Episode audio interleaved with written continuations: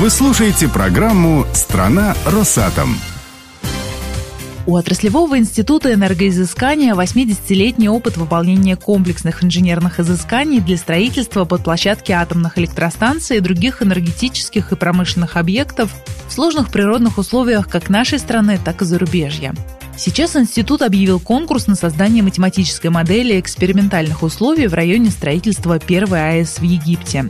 На основе метеорологических и гидрологических данных будет создана модель Средиземного моря и локальная модель непосредственно участка проектируемой АЭС. О современных трендах и трудностях работы Института энергоизыскания мы побеседовали с его директором Михаилом Исхаковым. Изыскать стандарты – Михаил Салаватович, сейчас очень много внимания уделяется стандартизированию изыскательских работ. Вот это что значит? А, закручивание гаек или допустили какие-то новые технологии, которых раньше не было? И вообще, какие у нас сейчас а, тренды в этой области? Стандарт по изысканиям – это вещь обоюдоострая. Что напишешь, от этого можно и получить негативные последствия. Есть вообще два, так скажем, метода, два пути создания стандартов. Первый – это когда стандарт тебе помогает перед заказчиком защищать свои работы. То есть есть некий документ, когда тебе заказчик задает вопросы, ты можешь, сославшись на этот стандарт, ему ответить. В такой ситуации, чем более расплывчатый стандарт, тем лучше из этой ситуации можно выйти. Второй момент – это более подробный, даже сказать, очень подробный стандарт, где будет расписано все. У нас в атомной отрасли две вещи, которые есть только у нас. Это стадийность нельзя совмещать стадии по изысканиям. И вторая – это комплексность. То есть не отдельные виды изысканий, не только инженерно-геологические изыскания, еще сейсмика, еще гидрометеорология, комплексность. Этого почти нигде нет, только на очень больших объектах, ну, очень солидных, а в гражданском строительстве этого нет. Поэтому, если сделать стандарт, который будет описывать все, полевые работы, камеральные работы, отдельные виды изысканий.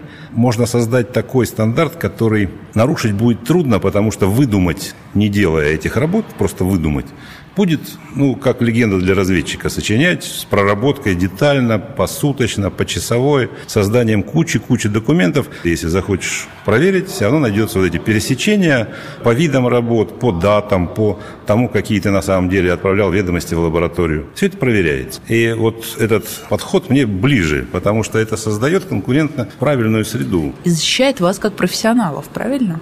Защищает те вложения, которые мы в себя делаем, и тоже благодаря СРО, например. Это очень дорогая штука. Директор-бухгалтер, два бурильщика и одна установка могут себе позволить делать, скажем, ну, за 3000 метров условно. Мы же со всеми своими стандартами, качеством, первым отделом, системой качества, менеджмента качества будем делать не за 3-4, а за 6. Естественно, они получаются конкурентоспособнее, как бы. Но одно дело, когда это делается под садик, другое дело, когда под атомную станцию. А в этой связи не возникает проблем с прохождением процедуры закупки? Ведь там 95% а, дает цена.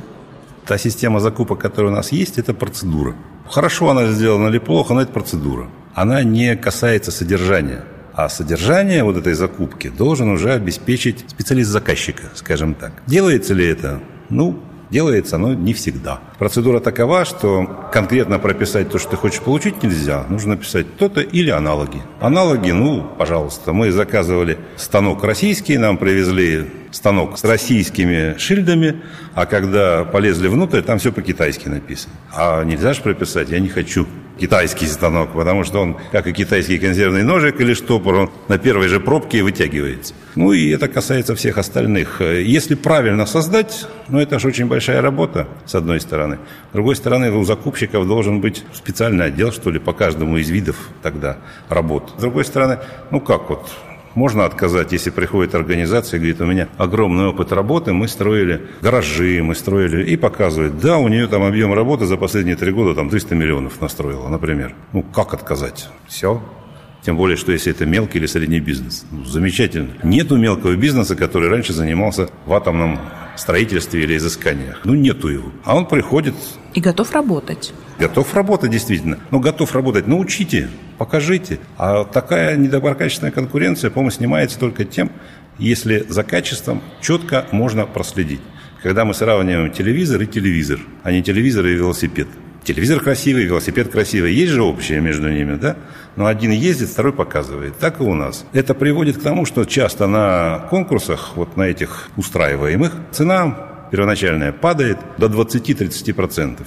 Это понятно тому, кто устраивает конкурс, это понятно тому, кто выиграл и тому, кто участвовал. За эти деньги это сделать нельзя.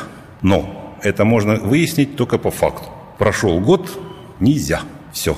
Кто у нас заложником оказывается? Заказчик. Потому что ему надо сдавать эту работу, например, проектно-искательскую документацию.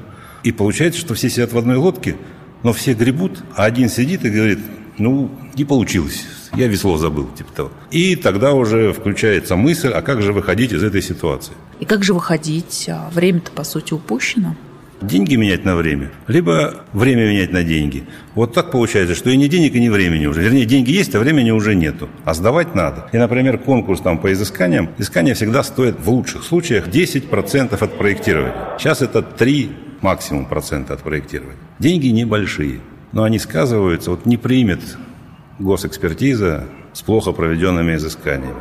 И все, что натворил наш уважаемый проектировщик... Все 97%. Окажутся не приняты. А у нас работы длинные. Все работы меньше года очень редко бывает. Поэтому либо разбивать, делать такую мороку, там, например, поэтапно, каждый месяц писать отчеты.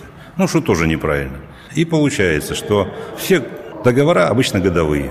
И когда приносят заказчику, тот смотрит и говорит, не, ребята, ну здесь все не так. У вас же была программа. Программа была. Но мы же ее выполнили, выполнили. Ну вот что-то не устраивает. А вот этот год за выполнение этих работ почти никто не наблюдает. От заказчика, например. А есть наш уважаемый СРУ. Оно оценивает возможность организации выполнить эти работы. Но эта возможность не означает, что это будет сделано. Я имею возможность, но не обязан ей воспользоваться. А когда сейчас рынок сужается, и мы даже внутри отрасли начинаем конкурировать, ну, какой люфт, если кроме денег остается, срезать объемы? Ну, понятно, если за миллион можно сделать все, что надо, то за 100 тысяч можно сделать одну десятую от миллиона. Ну, значит, и надо делать одну десятую, ведь себе в убыток никто не будет работать. Вот. вот этот вопрос, наверное, который еще долго будет болезненным. Есть разные способы, есть способы административные, есть способы коммерческие. Просто система создана, а вот как ее наполнить и чем, получается, решает каждый, кто устраивает конкурс.